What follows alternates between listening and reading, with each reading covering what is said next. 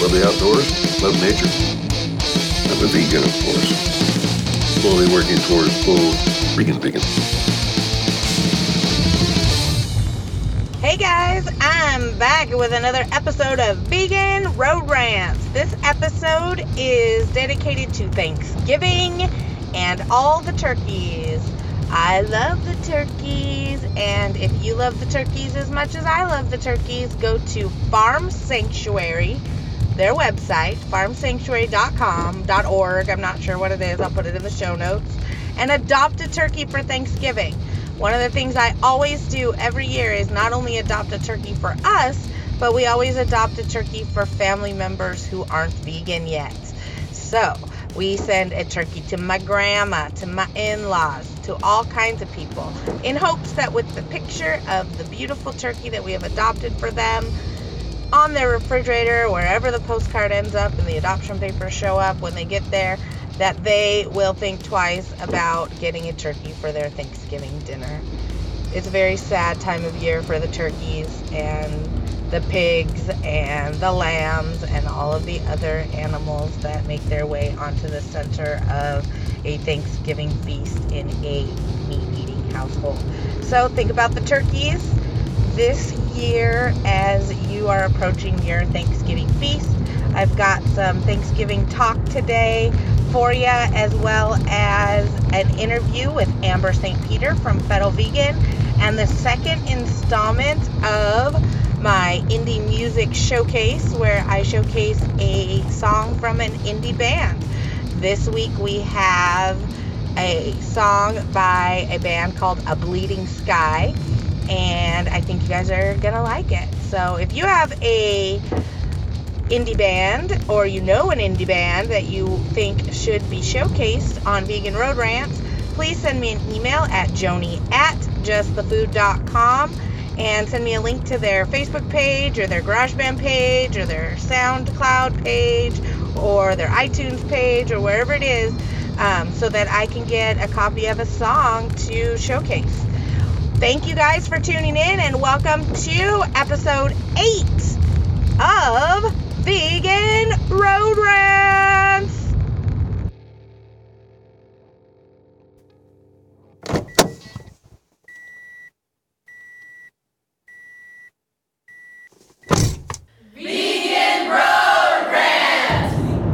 I'm on the open road driving from Phoenix, Arizona on the West I 10 back to California. Went and packed up my in laws, and they're heading back to Cali.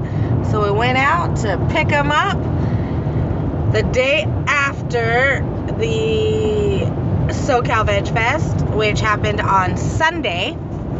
And it was a fucking amazing. You guys, over 10,000 people, we think, showed up throughout the day. It was a beautiful, sunny day in Orange County, and a bazillion people showed up. So many vendors, so many patrons. We had cooking demos, we had live stage entertainment, we had speakers hall, we did a screening of Plant Pure Nation at the end of the festival. There was raffles, there was tons of food. I finally, finally, finally got to get my hands on some um, southern fried vegan, delicious fried chicken over corn and macaroni and cheese drizzled with some kind of salmon colored sauce. I'm not sure what it was, but it was delicious. My uh, husband came to the Veg Fest because I was stuck at the demo tent all day. Uh, no, I shouldn't say stuck. I volunteered to run the demo booth, so I was at the demo tent all day getting um, stuff set up. So I didn't have a chance to run around by myself and gather things up. So Dan smuggled me in some uh, deep fried deliciousness from the Southern Fried Vegan tent and he I told him to surprise me and he got the bowl that had the macaroni and cheese topped with the corn, sweet yellow corn, and then topped with a piece of fried chicken, and then topped with some kind of salmon colored gravy sauce. It was so good, you guys, and I have a right mind to just follow them on Twitter or Instagram and go wherever they're going because that food was so fucking good. It was so delicious and everything I had hoped for every time I thought about them because I've seen them at lots of different events but never had a chance to try it for one reason or the other. So I was super excited to try it. It was really good. Everything was really awesome at Veg Fest. I got to hang out with some really cool people. Uh, Josh from Herbivore Clothing Company came down, and I got to spend some time with him, so that was super fun. JL Fields was here from Colorado. She did a demo, and I got to hang out with her, and that was super fun. Um, there was a cupcake competition. There was, I believe, about 30 entries. They were all super beautiful. Uh, Jackie Sobon was one of the judges, as well um, as it was organized by Susan from Susan and Ryan from Big Tent Vegan. So that was super cool. I got to spend some time with some amazing people like uh, lawyer Joan Jackson. She is a chef. Actually, she's a lawyer first and has switched herself she says she's gone from law to raw, and she now um, is a raw foods uh, person who does cooking demos and cookbooks and eating plans and helps people um, regain their health through food. And she did an amazing demonstration, and it was the funniest thing. It was called Viagra, and she taught you how to eat to increase your sexual vitality. And I thought that was a really cute play on words, Viagra. Let me tell you something. As clever as us vegans are with the naming of our foods, like, you know, cheese with a Z and, you know, adding silly names unchicken and th- or chick un or mac uncheese and adding all these silly silly uh, sounding names to our foods just because they're vegan versions of traditional foods. Raw folks, they take it next level with the naming. They take it next level. So, like, Viagra is just a per- perfect example. It was really, really a great presentation. Um, JL Fields did a pressure cooking demonstration, and that was super awesome. Um, one of my favorite presenters of the day was in the demo tent because once again I was kind of trapped over there and I didn't get a chance to go see the other uh, speakers. But um, Tanya Petrovna, you guys may recognize that name, Chef Tanya Petrovna. She was the founder and executive chef and CEO of Native Foods Vegan Restaurant. You guys may have heard of that. It has now gone nationwide. Um, she actually sold the company and she hasn't been part of the company since 2012 and she's kind of doing her own thing called chef tanya's kitchen but she came and did a presentation and her presentation was supposed to start at uh, 1045 and check this out I get a text message on my phone at like 10:15. Hey, I'm not there yet. I'm running late. There was a dog on the freeway. I had to pull over on the side of the freeway and get the dog off the freeway and rescue the dog. Well, duh, of course you did, Tanya. You're vegan and you love animals. And every single person at the Veg Fest was so happy to hear that you were late because you were saving a dog on the freeway. So thank you for being such a good and wonderful person, Tanya. Thank you for trekking it all the way down to do your demo. That was super awesome of you. And um, I'm really looking forward to whatever it is you do next because I've always been a big fan of yours and you've always been an inspiration to me. Um, I've said it many times. Uh, one of the very first vegan restaurants I ever went to was Native Foods, and I got personally served by Chef Tanya. One of the first times I ever made seitan, I used uh, Chef Tanya's like old school method of rinsing out the starch and and kneading it and rinsing out the starch and kneading it and then wrapping it up in cheesecloth and boiling it for hours. And um, to this day, that's still my favorite method of making seitan. Um, so thank you again, Chef Tanya. You're pretty awesome. Um, also at the Veg Fest was this amazing children's area where uh, Dr. Andy Mars um, he runs a foundation called Kids Make a Difference, and he also runs vegan camps for kids, um, like summer camp but vegan for kids. Um, that was pretty awesome to see so many kids there. There were so many kids there, and when you asked them, "Are you vegan?" or they wanted to tell you that they were vegan, they were a couple of them that were just like, "Yeah, I've been vegan my whole life," or one little girl, she said this, and it was the most adorable thing. She was, "I was born vegan." Right on. That is so amazing to hear. I had such a good time seeing all the people there and looking at all the pictures that people posted afterwards. I will have to say, Miss Laura and Mr. Robert, the two of you guys poured your heart and soul into this festival and you knocked it out of the ballpark for your first time out. Were there a few hiccups? Of course there were a few hiccups, but I think that there's a few hiccups at every single event I've ever been to. So for this being your first time out of the gate, you guys hit the ground running and you did an amazing job. You did a fantastic job celebrating veganism on World Vegan Day, no less. Good planning on your part. Uh, you did an amazing job. You rocked the house. You did uh, so much good for the community. You brought the first ever Veg Fest into that community with flying colors. So rock on with your bad selves. You guys look for more SoCal Veg Fest events throughout the year. There's going to be some small uh, pop ups throughout the year um, and a few fundraisers throughout the year uh, to get next year's venue even bigger so that we can have even more people. Just so you know what the intent of Veg Fest is, is it's a um, it's a project of the Animal Protection and Rescue League, which is a 501c3 nonprofit organization. Um, and the whole entire goal of Veg Fest is to get more people to go vegan.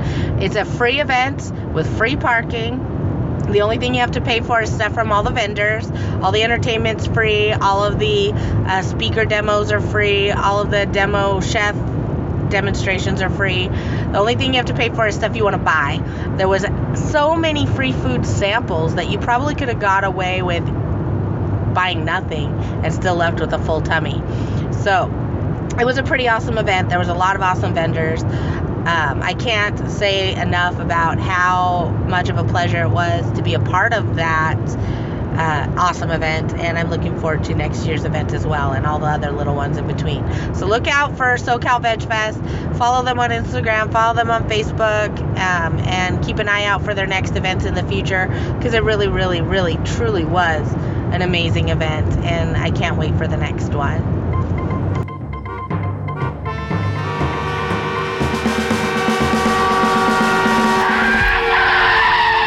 Breaking news. Walmart is now selling more Just Mayo than any other retailer in the entire United States, including Whole Foods Market. Cool. Yay. Walmart selling lots of Just Mayo. Um, eh, that's a little, of course, they are selling more than Whole Foods. There's 4,000 Walmarts in the United States and only 400 odd somethings Whole Foods markets in the United States. So if every store just sold one bottle a day, of course Walmart would sell more. Okay, fair enough. But the important thing to note here is that Walmart is selling just mayo. And it is priced comparably or cheaper than egg based mayo. And the packaging's cuter. So, for people who shop based on price, Just Mayo's going to win. For people who shop based on packaging, Just Mayo's going to win. And this is good news for the chickens. So, good news for Just Mayo. Good news for Hampton Creek that their product is selling so well. And I'm happy to hear that people are choosing plant based options instead of egg based options when it comes to their mayonnaise. Vegan Road Rant! Next week is Thanksgiving, and I know I'm, I'm just talking so much about adopting turkeys from Farm Sanctuary and how to survive your first vegan Thanksgiving or any vegan Thanksgiving, especially with a family that's not vegan. But quickly, I wanted to give you an alternative to uh, all of that or a precursor to your Thanksgiving feast, and that is the Tofurky Trot. It's happening in three different locations across the country uh, Portland, Oregon, Pasadena, California, and also in Buffalo, New York. Um, each separate race ha- is a 5K, and it does cost uh, about 30 bucks to enter the race but it's not like a race where you're gonna, you know, have official timing and stuff like that. It's a 5K race that is super supposed to be super fun. Um, and it's also a fundraiser for local um, community groups that are raising awareness about plant-based eating. So not only are you making a statement by doing a tofurky trot, feel free to dress up like a tofurky or whatever fun animal you want to dress up as because lots of people dress up in costumes. Bring your dog if your dog is the kind of dog that does well in big groups. Um, bring the kids, bring the whole family. It's super fun. It's at 9 o'clock in the morning at those three locations across the country. Vegan Road Rant! Little Pine. Um, sure, if you're on the interwebs, you've seen that Moby has been planning on opening a restaurant in Silver Lake, of course, California, um, the total hipster neighborhood of Los Angeles. Um, but it did open. It's open for business. Um, Moby says that this is his dream of combining his love for architecture and organic and vegan food all in one space. So expect that when you go to Little Pine, you will be um, in a beautiful space eating delicious food. Uh, the menu is Mediterranean inspired California cuisine and it's 100% organic.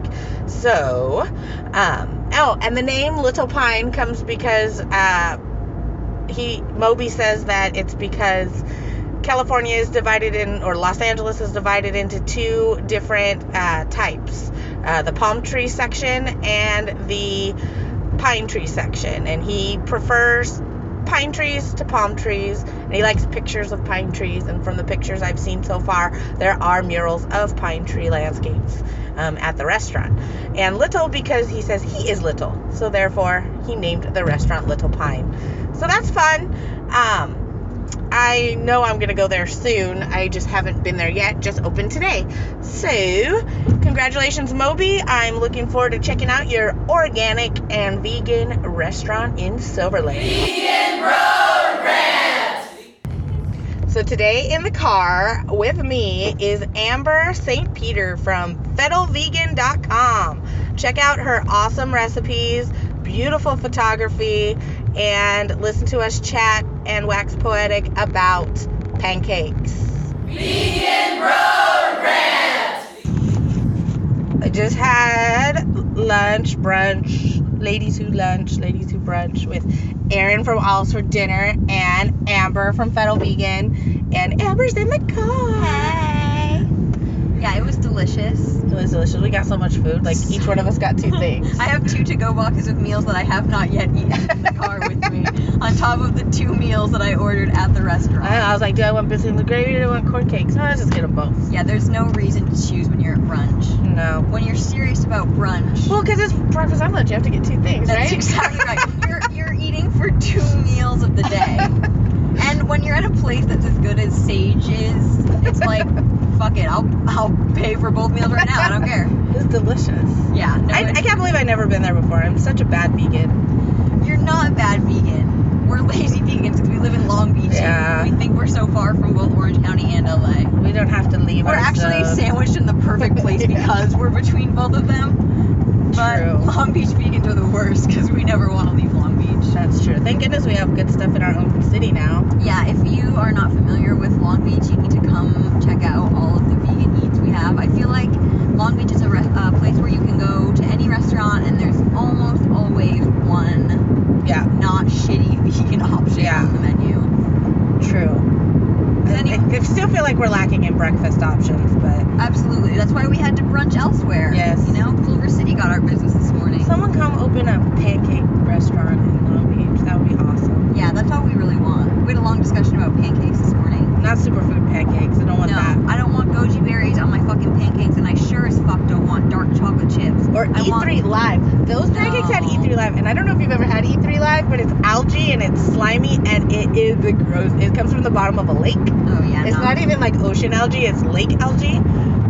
And it is like the slimiest, grodiest thing. I can't imagine ruining a pancake with it. Like, No. what is that? That's exactly it. Uh, I, growing up, have always felt like I was a pancake kind of girl. We didn't really do waffles in my house. And I feel like that's kind of how I judge a restaurant. Yeah. If you can make a really fucking good pancake, then I have faith in you as a restaurateur. Yeah. But if you can't master the basic pancake, my friend, you're, you're not going anywhere in life. in the summertime, me and my sister, after we got out of swim practice in the morning, in the summer times, would come home and just make pancakes. But we would only cook them halfway because we liked them to still be raw in the middle. So it'd be like, oh, a, bleh, like this pasty, gooey, doughy, It's like covered in syrup. delicious and disgusting. Oh, we would make ourselves sick on that. It was like every day we have to carbo load on these pancakes. Your poor stomach was like, it's not good. it's not good.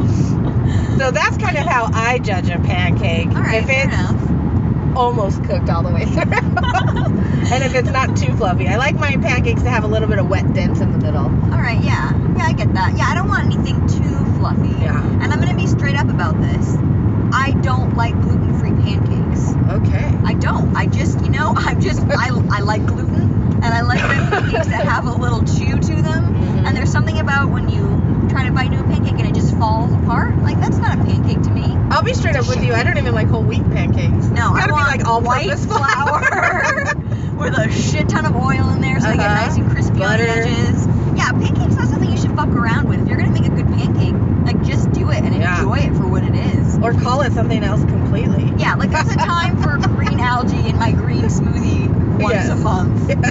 But when I want pancakes, like don't sneak superfoods into them. Well, in, in all fairness, Sage calls it a superfood pancake. so they're yeah, not sneaking yeah. it. Okay, they declared. fair enough. Which gave me ample warning that said, oh no, not going Yeah. to eat that pancake. Even the the chia French toast, I was like, eh, I'm gonna have chia seeds later. I was really pleasantly surprised with those jalapeno corn cake things. Yeah, those were Because those were basically pancakes made out Yeah. of corn. They were they were really good. I would give those. I didn't try all of it, but I would give those a four stars out of five at least. I like a good corn fritter. Yeah, I'm down with that.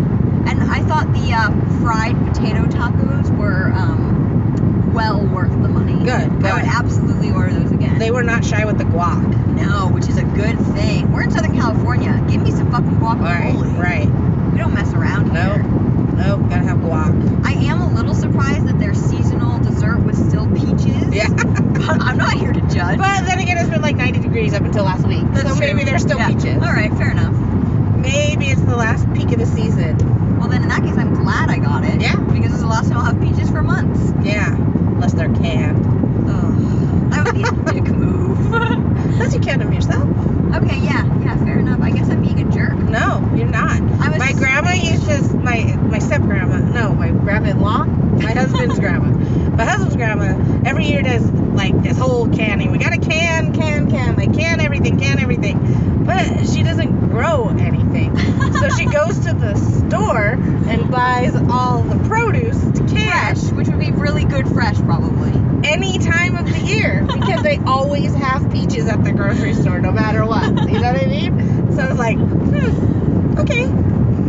Weird, but alright. It's like a Nana thing. Yeah. Yeah. I canned for the first time two summers ago. I made my own um, roasted red peppers and jarred them. No. And they were really great, but the amount of work that I had to do to get there did not seem worth not just paying Trader Yeah. Joe's three bucks to give me a jar of them. True. True. So, you know, I'd like to be the homesteading type. I'd like to think I could really make it on a farm. Yeah. And, and I grew up on a farm. Yeah. And I still don't think it's for me. Yeah, my mom's way into canning. She taught me how to do it, um, and I've had fun making jams and jellies and stuff like that. But like, it's very controversial to put certain things in jars, like stuff with fat in it and stuff like that, because they say, oh, it's not safe or whatever. They've been doing that shit for years, Like forever. forever. Like you were talking about your family canning their fancy stuff. Oh, yeah. Um, so I mean, you could put anything in a jar and can it, but you know, everybody's so like cover your ass. You don't want to put because I put in my uh, food gifts book like recipes that probably would not pass the test of hey, that's not safe to can. Right. But it's totally okay. Like, People Come are on, guys. super weird about Don't food. freak out. It's like people that have like a spot of mold on their bread and throw out the whole loaf. I'm Yeah. like, oh fuck you. I'm Yeah. like, eat the rest of that loaf. Yeah, for I sure. Don't care. A little mold never hurt anybody. no, especially like on bread where you just pick that part off. It's not a big deal. Yeah, I actually listened to a podcast recently that talked about how mold, and I hate to say this, but it like spirals out. So when it is in your bread, if you see it, it means it's just like the beginning of it, and it's Ah. actually Uh-huh. through your whole bread. It still hasn't deterred me from throwing away the Uh-uh. loaf. I just don't care. I mean, isn't that kind of what like, like sourdough is stronger. based on? Yeah, exactly. and like all cheeses Yeah, yeah. ever, and you know kombucha, all the things that like I normally, yeah, sauerkraut, all the things that ferment. Yeah, it, I guess fermenting and mold are two different things. Yeah, that might be. I think. I tell myself they're the same to justify eating moldy bread. But yeah, I mean, I don't have a problem with cutting off the moldy part and keep on going. yeah, I'm not I'm down. I'm down. But yeah, people get real freaked out about like, oh, if there's oil in it, you can't can it. Oh, Pucky, you can can it. can that pesto, baby. Can it. Oh, You're gonna yeah. know when you open it if it went bad or not, and that's gonna be true whether it's uh, oil free or, Or not. sugary or whatever. When stuff goes bad, you know it. Just trust your nose for the most part. There aren't that too many silent and or unseen killers. killers in the canning world. I would like to learn how to make a really good dilly bean. That's like an East Coast thing that I miss. Canned dilly beans. What's a dilly bean? A dilly bean is like green beans with the ends trimmed in a it's like sort of like a mustard pickle brine. Um, and they're just like the best thing I've ever had. I don't know. There's like usually some garlic cloves in there and some fresh dill. And you know, living in Maine, felt like that was just a staple in So it's like a pickle? It's like a pickle. It's But like with a green pickled green bean, yeah. And they call them dilly beans, or at least that's what we always called them. And they are just next level. Get on the. Google machine, girl. You're gonna make some dilly beans for Christmas presents this year. That's a good idea. and I do have your canning and jarring book at my house. well, it's So not. A, it's not technically a canning and jarring book. That's true, Because I am not an expert at that.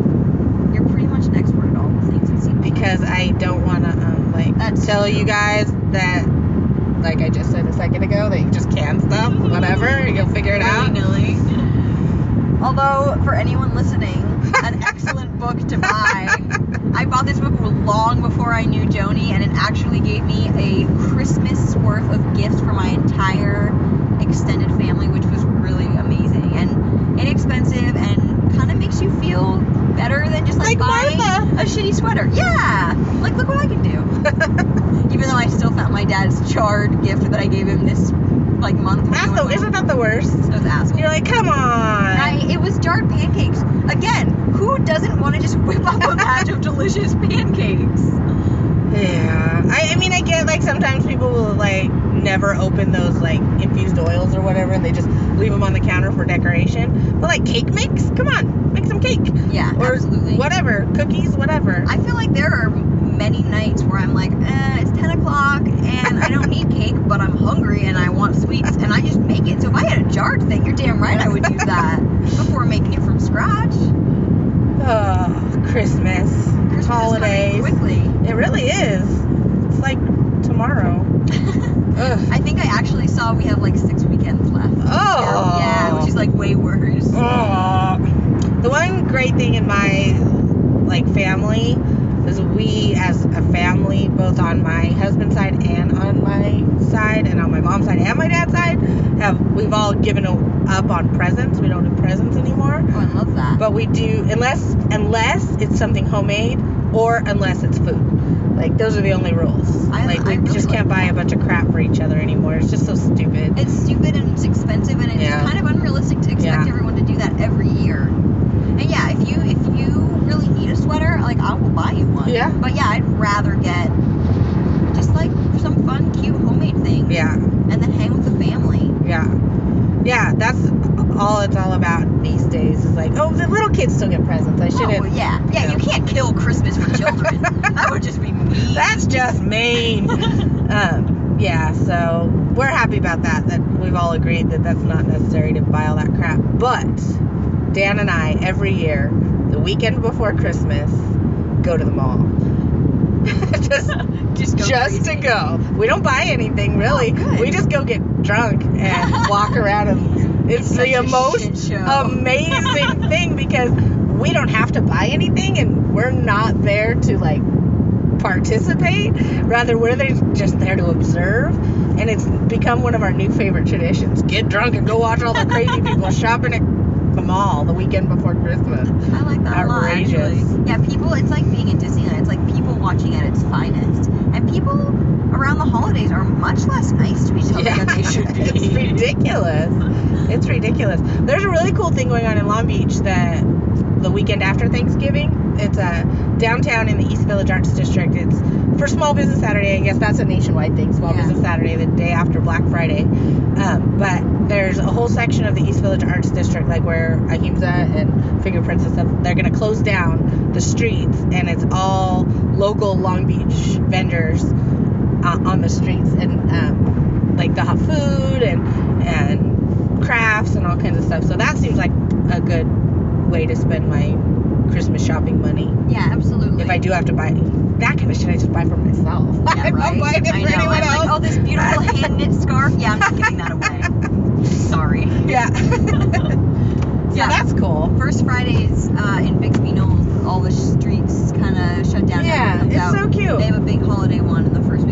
Oh, that's Yeah. good to know. Last year I stumbled upon it and was walking the dog and ended up like getting a ton of Christmas shopping done, That's which was really awesome. cool. Yeah, That's awesome. I like our little city and how hard they try. I know. Long like a big really little city. Yeah, absolutely. They make a really good effort to make it feel hometowny Mhm. and small and connected, but it definitely takes like 35 minutes to cross from one end to the other. For sure, for sure. We are pretty large. Like, I mean, you and I live fairly close to each other, but if I have to go to Whole Foods, I literally live the opposite end of Long Beach, and that's the other, op- like, diagonally. yeah, it's hard to commit.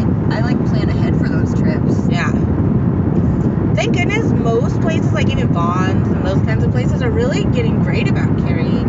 I almost did a, a Periscope video when I was at Vons the other day, because not only were they playing They Might Be Giants, like, on the overhead, but I was like, oh, and look, they have this whole section of Gardein, and they have this whole section of, like, like so much stuff. I was really impressed. That's really cool. I actually saw uh, an interview the other day with uh, sort of the head of Kroger who owns Ralph's. Uh-huh. And they were like, our big thing right now is like, if the millennials want organic, we're gonna bring in organic. If the millennials want, you know, vegan food, we're gonna bring in vegan food, and that's what we're gonna do because it's it's the right business plan for us, and it's how we're gonna bring in these younger customers. And I thought it was just fucking brilliant. It was like you're exactly right because I can go to Ralph's and buy Gardein, or I can go to Whole Foods and buy Gardein, and there is gonna be a price difference. Right. And I'd rather just go to Ralph's because it's a lot closer and it's a lot less stressful. And isn't Ralph's also isn't their house brand?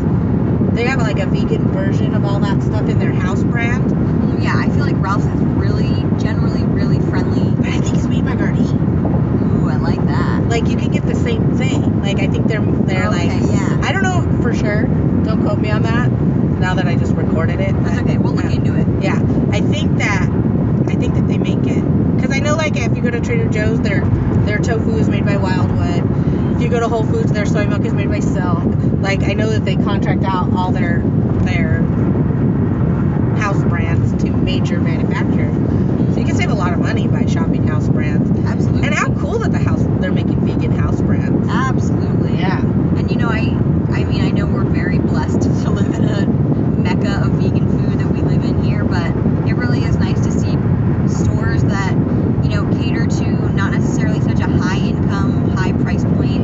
You know, it's nice to give these options to everyone because everyone deserves to eat healthy, Yeah. whether you're a vegan or not. You know. they're um, looking for I think investors or something. They're working on opening a co-op soon. I saw that. Yeah. That's great. Yeah. I would love that. My neck of the woods. I mean, you are only a few miles away from me, but you're in like a really nice area. Yeah. I am. Let it be known that we live in a back house. We don't, we don't That's own okay. a house in That's that okay. neighborhood. It's a really beautiful neighborhood. I love going walking over there. Um, but there, like my neck of the woods, there's not one grocery store. Oh yeah, None. it's like a food desert. Like you have to go like the closest, the actual closest one is Food for Less, which is gross. subpar. Yeah. It's which is it is Ralph's, it is Kroger's. Yeah. Food for Less is Kroger's, but they don't have the same selection that a regular Ralph's has, and it's just dirty and gross, and nasty.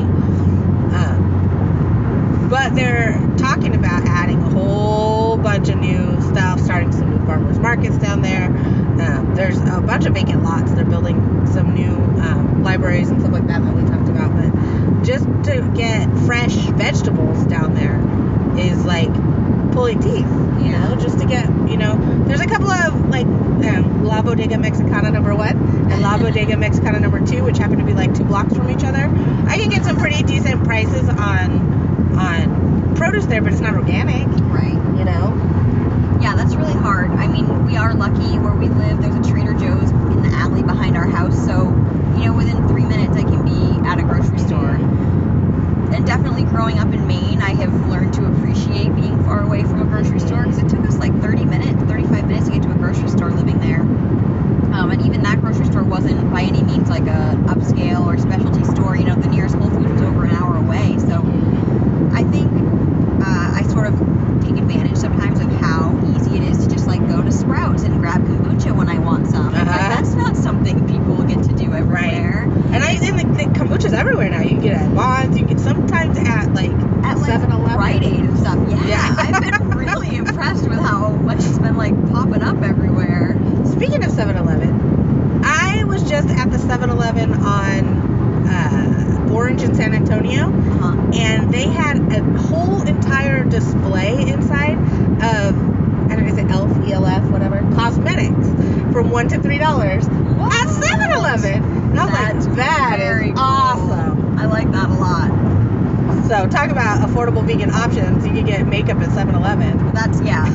I also heard that Drew Barrymore's makeup line is like exclusively at Walmart, and it's all really, Wow. Really affordable, which I love. You know, it's like Yeah. You're gonna Walmart. Oh yeah, going into Walmart's never a, an enjoyable thing. But yeah, if you're gonna put out vegan products, the fact that you're making them affordable and attract, Yeah. attractive to more than just a high-end customer is absolutely how it should be and what we need more of. They um they just was it Walmart sells more just mayo than like any other like store combined. Which makes me incredibly like I, I almost wonder if a lot of people don't know the whole thing behind it, which fine, it's great either way.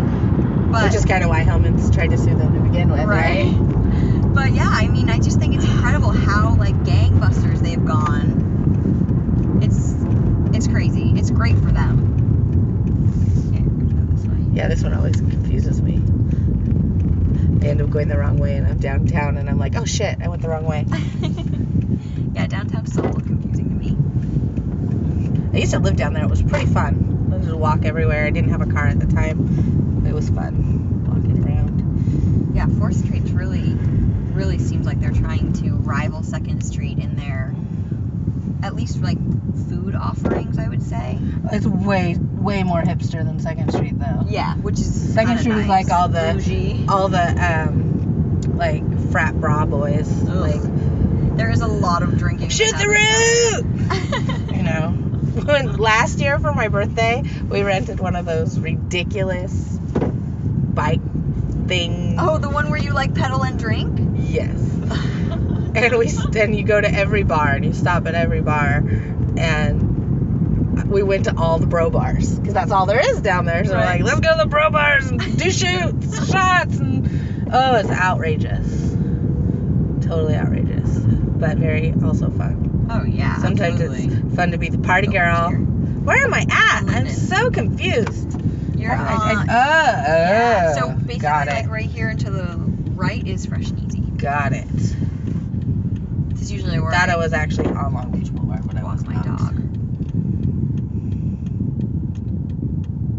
Uh, there's a little bit of clouds still up in the sky. I don't think it's gonna rain though. You know, I was sort of hoping it would rain so I could call it an afternoon and just hang out in Uh-huh. bed for the rest of the. day. You can because it's cloudy and cold, yeah, that's stormy. The dog will like snuggle either way, so that makes me feel less guilty. I'm like, oh, she just needs to be held. I just need to love on her for a while. she needs me to lay in bed for six hours. My husband used to live in a back house in this neighborhood too before we Oh, really? lived together. Yeah, There are just a lot right on the other side of. Atlantic. I've definitely noticed that, like, um, when places come up for sale, it definitely seems like there's a lot of little hidden back houses. hmm And I mean, really, like, yeah, it's small, but for the deal, it's worth Dude, it. stay there as long as you can. That's what you know. it's a beautiful neighborhood to live in. And now I'm working on the cookbook full time, and Yes, talk about it. Oh, Talk yeah. about it. Talk okay. about it. Uh, my cookbook uh, is in the works. It does not have a title yet. I'll keep you up to date on that. But it's going to be mostly uh, vegan comfort foods, things you probably grew up making with your mom and grandma, but uh, without the animal products, and also a little healthier. And plus, not made with any weird ingredients because I think it's really inaccessible when your cookbook is just like all goji berries and cacao nibs and things that a lot of people can't We've already find. decided we don't want those in our pancakes. We don't want those in our pancakes. and it's really hard for a lot of people to find those or to, you know, spend the money on a bag of goji berries when you need a tablespoon of them. So none of that will be in the cookbook. It's all going to be uh, easy to find, affordable ingredients that make veganism doable and easy. So there's no excuses and it's worth trying and hopefully will be beautifully photographed and I promise well thought out. Yes. And It will be beautifully photographed because your be. photographs are Aw, beautiful. Thank you. I'm I'm very much looking forward to it. It's been very fun so far to be self-employed and to have a new project to work on and just like hang out in the kitchen and get creative and make foods that you know kind of remind me of my childhood and of learning to cook. Mhm. Um, but making them so that I can still eat them and enjoy them now and yeah, it's been really great. I think my favorite thing that I have remade so far um, has just been like my mom's tomato soup that Mm. You know, when I was little, I would be kind of finicky about it and man, I don't love it. And now that I'm an adult, it's like, okay, I see what she was doing, but instead of using Campbell's canned tomato soup, which is I think maybe what she was really serving us and just telling us it was homemade, it's like you can use real vegetables and they taste really great. And I think hopefully Right. people will appreciate real food. I think so. I mean, hey, there's a place and a time for a soy veggie dog with like fried onion strings and chili cheese. Don't get me wrong. I'm I'm all about that. But every once in a while, especially when you're with family, I think it is important to show them that it's doable and easy and can be healthy. And honestly, when you're making everything at home from scratch, it's way cheaper too. Absolutely. And I think that's a people's big hurdle with veganism is they just think it's so expensive and Mhm. It's very doable if you're smart and you plan it out. So yeah, I'm really excited. Next fall it will be out. So about a year from Ooh, now. just in time for Christmas of Yes, I'll next be a little year.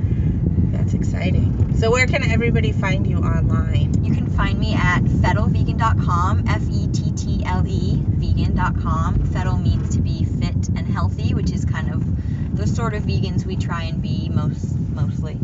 Uh, we have a Twitter and a Pinterest and a Facebook and an Instagram, so you can find us there. And we'll be putting up recipes that we'll be making for the cookbook, so you can get a little sneak peek in the meantime. And you'll probably see me hanging out with Joni more often.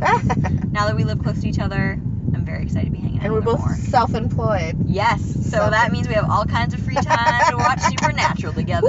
Woo! Awesome. This is great. Thank you so much.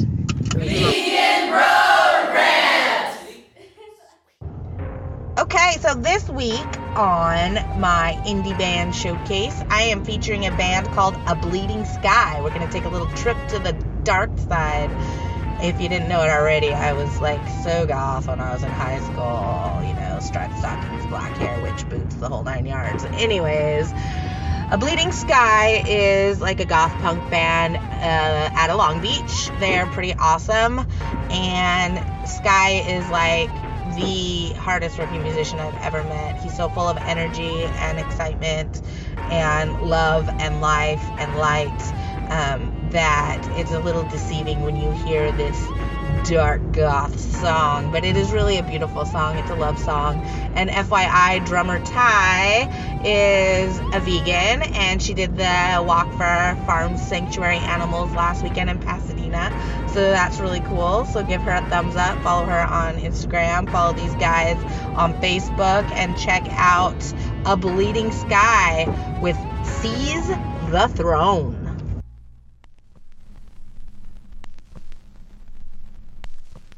I love you. I love you forever. strangers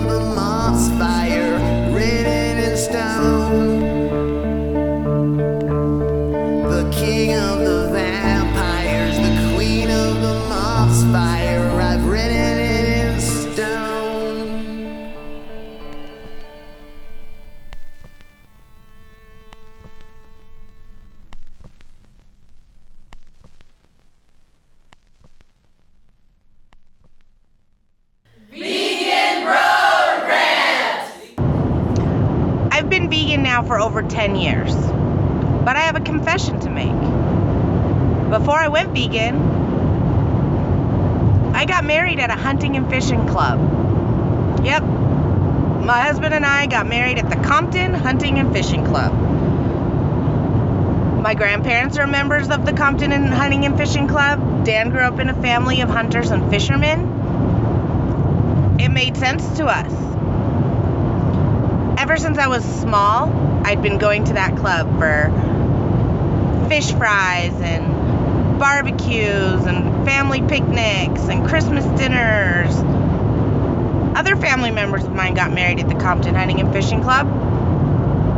So we got married at the Compton Hunting and Fishing Club. Even when I was like in high school, I remember going to events with my grandparents and my mom and being really creeped out by the heads on the wall and kind of always being not very into the idea of hunting. But that was my family. That was the family I grew up with. So, I guess the reason I'm admitting this to you is because I want to talk about how each and every one of us has come to veganism in our own personal way. And the idea of perfection and the idea of absoluteness and the idea of cold turkey veganism. Um, I did go cold turkey. I totally like decided, okay, I'm gonna do this, and I kicked it off with a master cleanse. And then when that was over, I went raw for about six months, completely raw vegan for about six months, and then eased back into eating cooked food, but still vegan. I did have a couple of slip ups in the beginning.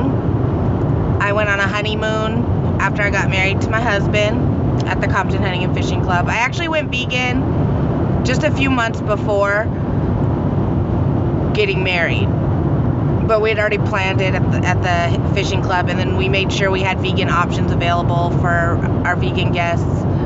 But we did get married at, at, at the hunting club, and we did serve meat at our wedding, and also vegan and vegetarian options my husband wasn't even vegetarian at the time, so he had no problems with this.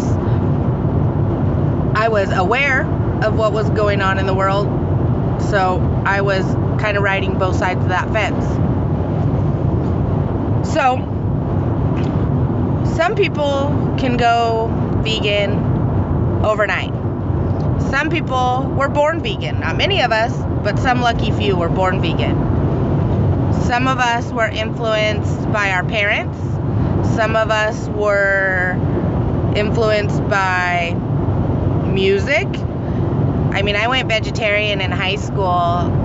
Um, to clarify, I was off and on vegetarian since high school. Because I was influenced by Morrissey. Morrissey didn't eat meat, meat was murder. So, okay, great. Meat is murder. I'm not going to eat meat either. That sounds totally and completely understandable. I agree. But not everybody comes to it by way of animals. Not every everyone comes to it by way of music. Not everyone comes to it by way of being born. So everybody comes to it in a different way. And I've what I've noticed lately, which which is interesting, um, because I've seen different factions of veganism and plant-based eating over the last few years get into it.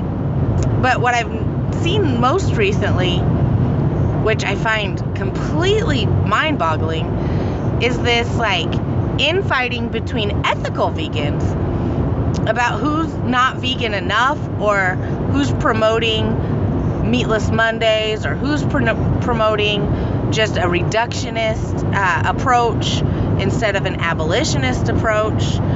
So I just wanted to chat a little bit, and I'm to feel a little bit like a politician who changes their vote on the same issue back and forth because I feel like over my last 10 years, I've taken a different different approaches and a different stance on on both sides of this issue. In my heart, I'd like to believe I'm an abolitionist, and I would love to take that abolitionist approach. But I find that that a lot of people just really aren't that responsive to it. Um, so I guess what I'm talking about is how do we get our friends and family to go vegan?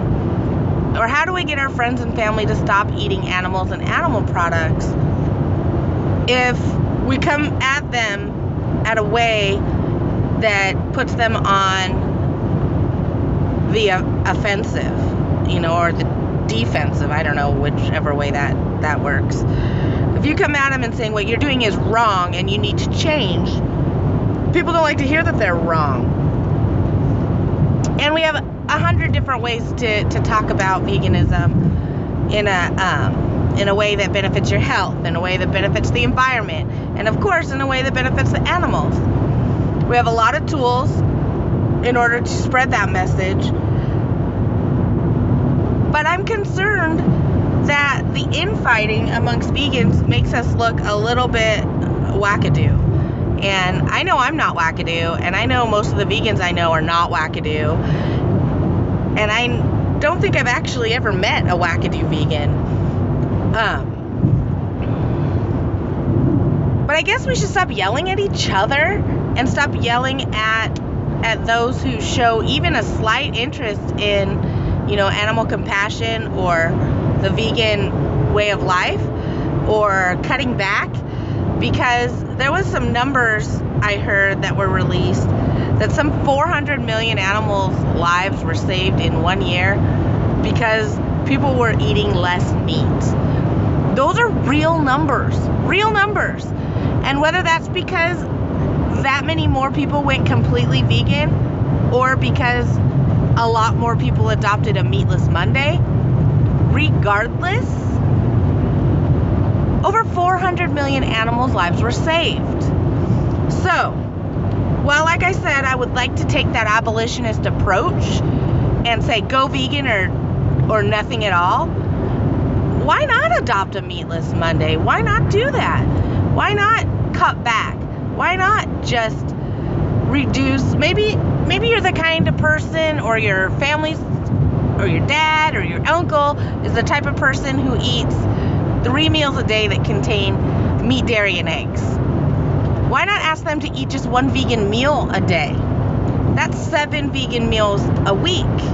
Even if they're having bacon and eggs for breakfast and a steak dinner, that's one less meal a day that they're eating with animal products. That's seven meals in a week.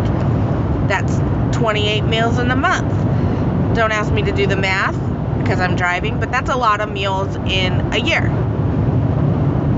So, I mean, a reductionist approach, it, it's still saving lives. And I was having a conversation with a friend who said if you get 50 people to adopt Meatless Monday, that's saving more animals than if you get one person to go vegan. If you get 50 people to reduce the amount of meat they're eating, that's saving more animals than one person going vegan. So while the ultimate goal is always complete veganism and complete abolition,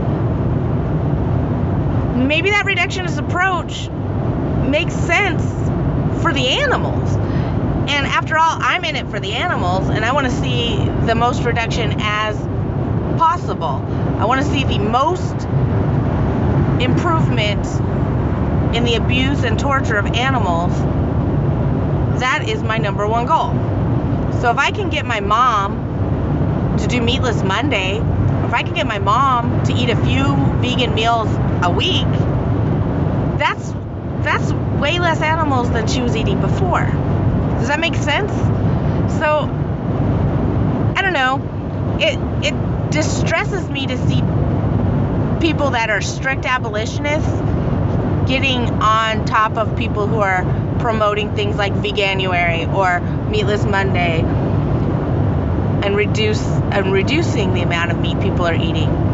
Because let's not forget reducing the amount of meat people eat is still saving the lives of animals. Real lives actual lives of animals. And isn't that really the whole point? The whole point of being vegan for me is to not hurt the animals. And so for me, I'm okay with a reductionist approach. Maybe I'll change my mind tomorrow. Maybe tomorrow I'll be like all vegan or nothing. But as of right now, I feel like a reductionist approach is the most reasonable way to reach the most amount of people and save the most amount of animals. I can't think of a better way to do it. We're talking about how bad for the environment animal agriculture is.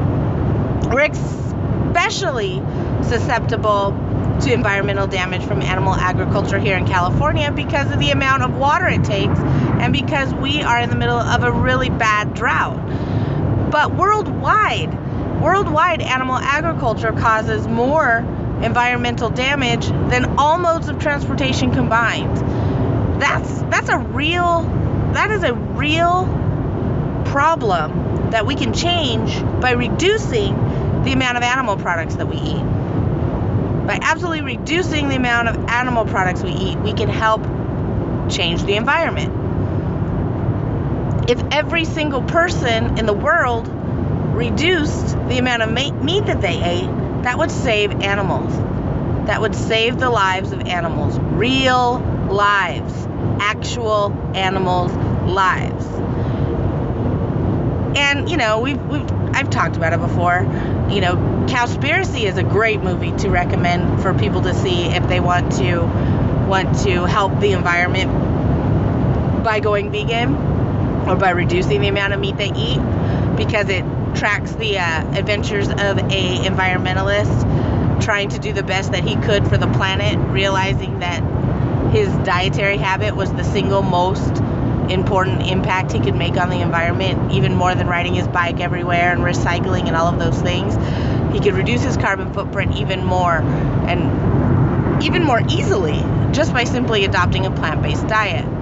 So that's a great movie to have people watch, especially if they claim to be um, interested in the environment or in helping the environment. But I don't think that it has to be all or nothing in the beginning. Yes, the ultimate end goal is completely eliminating animal products from your diet and completely eliminating the use of animals from your life, not for entertainment, not for your hairspray, not for your nail polish, not for your cleaning products, not for your clothing, and definitely not for your food. But in order to get there, it's going to take a lot of baby steps. And if baby steps means Hey, give up meat on Mondays. Hey, why not try vegan taco Tuesdays? Hey, why not go to um, a vegan restaurant when you're going out for date night instead of going to a steakhouse? Those actions, every time you do one of those actions, you're saving the lives of animals and reducing your impact on the environment. So, as of right now, I'm just going to say this. I believe that for me and my, you know, outreach, my vegan outreach, while I always will say my end goal is to make the world vegan, one taco at a time, until then, I'm happy if you give up meat on Mondays. I'm happy if you give up meat and animal products for one meal of every day. And hopefully, eventually, it'll get easy enough for you to go completely vegan. Um, my husband, I've talked about it before, Dan, he is, um, he's not vegan, he is vegetarian. He still eats cheese, and on some occasions, he'll still eat eggs. But he knows he's on his path to veganism. He eats vegan almost exclusively at home, and the only time he doesn't eat vegan is when we go out. Not gonna lie, the dude has a soft spot for pizza. So I've always told him, hey man, just go vegan except for your pizza. For the most part, he has gone vegan except for pizza and an occasional breakfast burrito. But he knows, and he has even has a bucket list of things he, he wants to do before he calls himself a vegan. Because he knows once he calls himself a vegan there's no there's no going back. So right now he just calls himself a vegetarian. But he will eventually go vegan. And i'm not pressuring him. I never pressured him to go vegetarian in the first place. It had to be an ideal and a aha moment that he had for himself because i feel really that if it was me telling him he had to do it it wouldn't have stuck but because he came to it himself and he figured it out on his own it's going to be a lifestyle change for good. It's going to be a permanent change. So maybe use my example as one that you can share with others. Maybe, uh, you know, you have a different approach and I'd love to hear about it. Shoot me an email, joni at justthefood.com, and tell me your method of communicating veganism to the world or your way of doing outreach, your way of spreading the message, and your way of getting people to consume less or go vegan altogether because if you guys have a magic like solution that could go straight from omnivore to vegan overnight i'd be super stoked to hear about it so yeah for sure. Tell me about it. Joni at justthefood.com i will share your your tips for for proselytizing as it were. Let me know. I'd like to hear it. Till then, I'm going to just uh, continue what I'm doing and sharing stories and spreading uh, recipes out there, giving people ideas for how to cook without meat, how to cook without dairy, how to cook without eggs, how to eat vegan, how to live vegan, live by example, continue to write books, continue to share recipes on my website, blog. Um, Facebook, Instagram, all those things. I'm just going to continue to do what I'm doing for now until I figure out a better way. Hopefully, this doesn't piss off the people on either side of the fence. Uh, you know, the abolitionists or the reductionists or the welfareists or, you know, any other faction of this little group we call vegans. So, the overall message is to reduce the suffering, to remove the suffering, and to end the suffering of animals. And the best way we can do that is not to eat them. And if that means eating less of them, you're still doing something. So, yeah. Eat less animals, save animals' lives, and figure out the next step after that. Take it one step at a time. Vegan Road Rant! Hey guys, it's November, and today I actually got to wear a sweater because it was like 74 degrees um, here in Southern California. But 74 degrees is colder than 92, which means I wore a sweater. And I'm officially calling it fall since uh, we don't get many seasons here in SoCal. I'm officially calling fall and that means we are in the month of Thanksgiving. And Thanksgiving is one of my favorite holidays. I love Thanksgiving food. I would eat stuffing every day for the rest of my life if I thought that was appropriate. I love stuffing every year. I usually make three different kinds of stuffings. And the left if all I have left over after Thanksgiving is stuffing, I am the happiest girl in the world. Maybe some gravy to put on that stuffing. and ma- mashed potatoes that's a that's a given that's a given you have to have mashed potatoes at thanksgiving and you know whatever vegetable sides roasted butternut squash brussels sprouts all those delicious foods that come along with thanksgiving so if you're a vegan who loves to cook, you love Thanksgiving too. If you're a new vegan or maybe a busy vegan or maybe someone who really doesn't like to cook, Thanksgiving is probably freaking you out. Um, I do have some very, very, very simple and very easy ways to get you through your Thanksgiving if cooking is not your thing. Um, last year I did a post called the One Hour Thanksgiving Feast, and I will link to that in the show notes.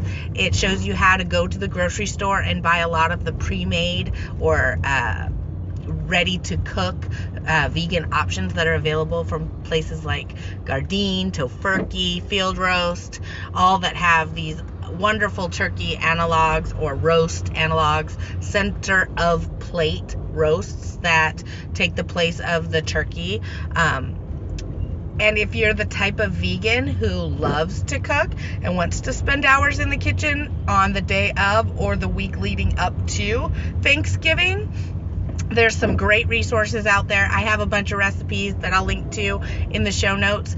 But right now, a really great option for you is to check out uh, the Vegan Mo's Thanksgiving ebook that has all of their favorite recipes for Thanksgiving with a lot of tips on how to save time, how to make the best food for your Thanksgiving feast. So don't let Thanksgiving freak you out if you are a vegan. Or what if this is your very first ever vegan Thanksgiving? That's awesome too, and don't be afraid of it. Um, if you are a vegan in a family of non vegans and you're going to be the only vegan sitting down at the Thanksgiving table, I have some tips for you too.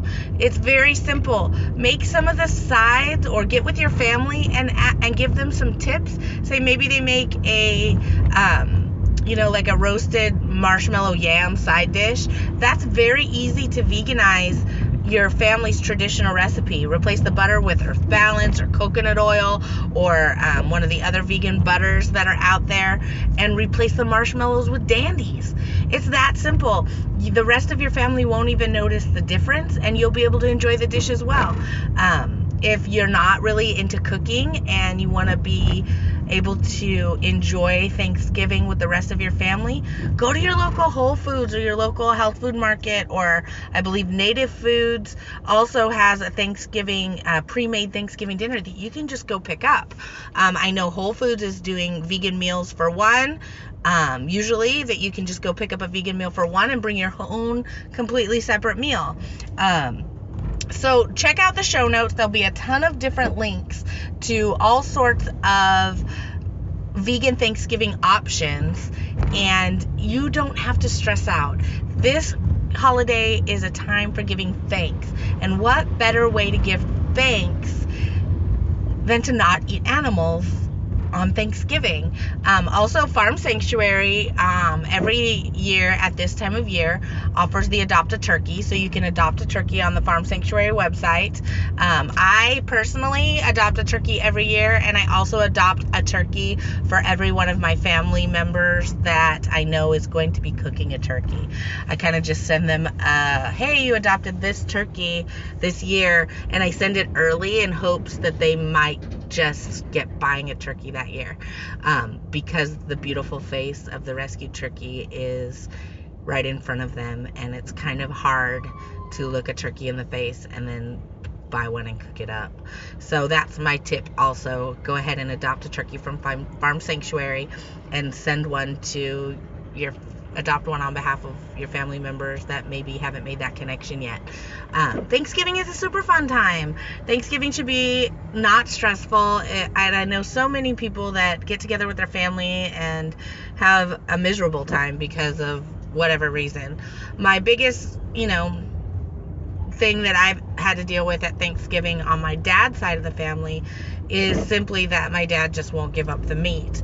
So he didn't want to participate last year um, with a vegan Thanksgiving, so I threw my own at my own house, and um, my my um, family members that did want to participate in a turkey free Thanksgiving joined me, as well as some other uh, friends. And we had a beautiful and wonderful vegan Thanksgiving, and not one complaint about the food. Everybody gobbled up their delicious plates full of food, went back for seconds.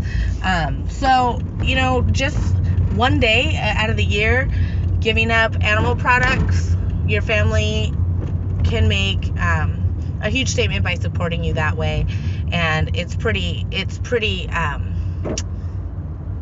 it's pretty meaningful to have a Thanksgiving that is completely cruelty free. Um, if you or your family are the type of family that absolutely has to have a bird in the center of the table, there are a couple of options for that too. I can't remember the name of the company, but I promise to put in the show notes. There is a company that makes a whole vegan turkey, and it is a, I think it's a soy based turkey like substance that's molded into the shape of a bird. It's a clean product. Um, it has, you know, no artificial ingredients in it. Um, and it is in the shape of a turkey, uh, cooked turkey. So if that's you know what your family's going to be worried about not having a actual turkey in the center of the table you can make that happen as a vegan. And this little thing is the funniest thing. You, you we bought one one year just for fun, and um, we actually ended up serving it at a Christmas dinner that I was having with my mom's side of the family, and we brought our own turkey to bring to the table, and it was the cutest thing. It's like the size of a, I don't know, it's probably about five pounds altogether um, once you put the stuffing in and everything. And it's got little legs and it's got a hole in the where the butt would be so that you can put stuffing inside of it. And then you can rub the whole thing down with vegan butter and throw it in the oven. Um, it comes with a glaze as well so that you can get a nice roasted color. Um, stuff it full of stuffing and then cook it and it's delicious. Um, I've made it before. It's it's delicious. It has a, a great texture, and um, it actually ended up tasting a lot better than I expected it to. So don't feel like just because you're not a king or queen in the kitchen that you can't make an amazing Thanksgiving meal that's completely animal free. Thanksgiving is a great time. Thanksgiving should be a time that you have to think back upon the year, to give thanks for those around you, to give thanks for your loved ones, whether that be your family, your friends, or, you know, your children, or your parents, or your adopted family of friends. Um, I say if your family gives you a hard time at Thanksgiving, screw them. Go spend it with your friends. Uh, be with people that you really care about and that really care about you. Not that you don't necessarily care about your family, but sometimes it's just nice to have a break from from people that give you stress, especially on a day like Thanksgiving. So if you feel like your family's going to be stressing you out, spend a day without them. Go spend Thanksgiving with a bunch of other vegans. I know that they're all across this country. There's going to be vegan um, Thanksgiving celebrations that you can join in on. Um, call me if you have to. You can find my phone number. I'm easily Googleable. Uh, call me if you have a question about Thanksgiving, and I would be more than happy to to help you out with with planning your your menu on whatever budget you have and whatever you know skill set you have. Whether your skill set is pushing start on a microwave or you want to get down and dirty and make a seitan roast from scratch. It's so doable and you will have a wonderful feeling inside knowing that no animals were harmed in your thanksgiving feast. So happy thanksgiving everybody. Welcome to november. Welcome to fall and um, finally feeling that it's cool enough to enjoy some of all this pumpkin goodness. So I'm really looking forward to the cooler weather. Happy Thanksgiving! Vegan Rant! Well, that's it for today, guys. I just want to remind you you can find me on Facebook, you can find me on Twitter, and you can find me on Instagram. Please follow me on Instagram at Joni Marie Newman. Also, I just added a new tab to my website with services offered listed, so check it out. Um, I am now offering restaurant consulting, recipe development, copy writing, um, promotional materials, and all sorts of other services. So check out justthefood.com and click on the services offered tab.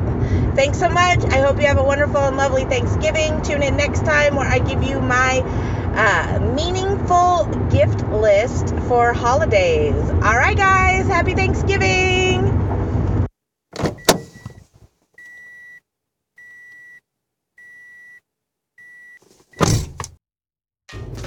You've been listening to Vegan Road Rants with Joni Marie Newman. To find out more about me and veganism, head on over to my website, justthefood.com. Click on the podcast tab to find show notes and links to all the stories we talked about in today's episode. You can follow me on Twitter at Joni Marie Newman, like me on Facebook, facebook.com slash Joni Cooks Vegan. Extra special thanks to Mr. Michael Cimino for providing the amazing theme song and sound bites for this podcast, as well as to Scott McClymans for providing the amazing artwork. Remember, it is never okay to murder or torture another living being just for a tasty supper.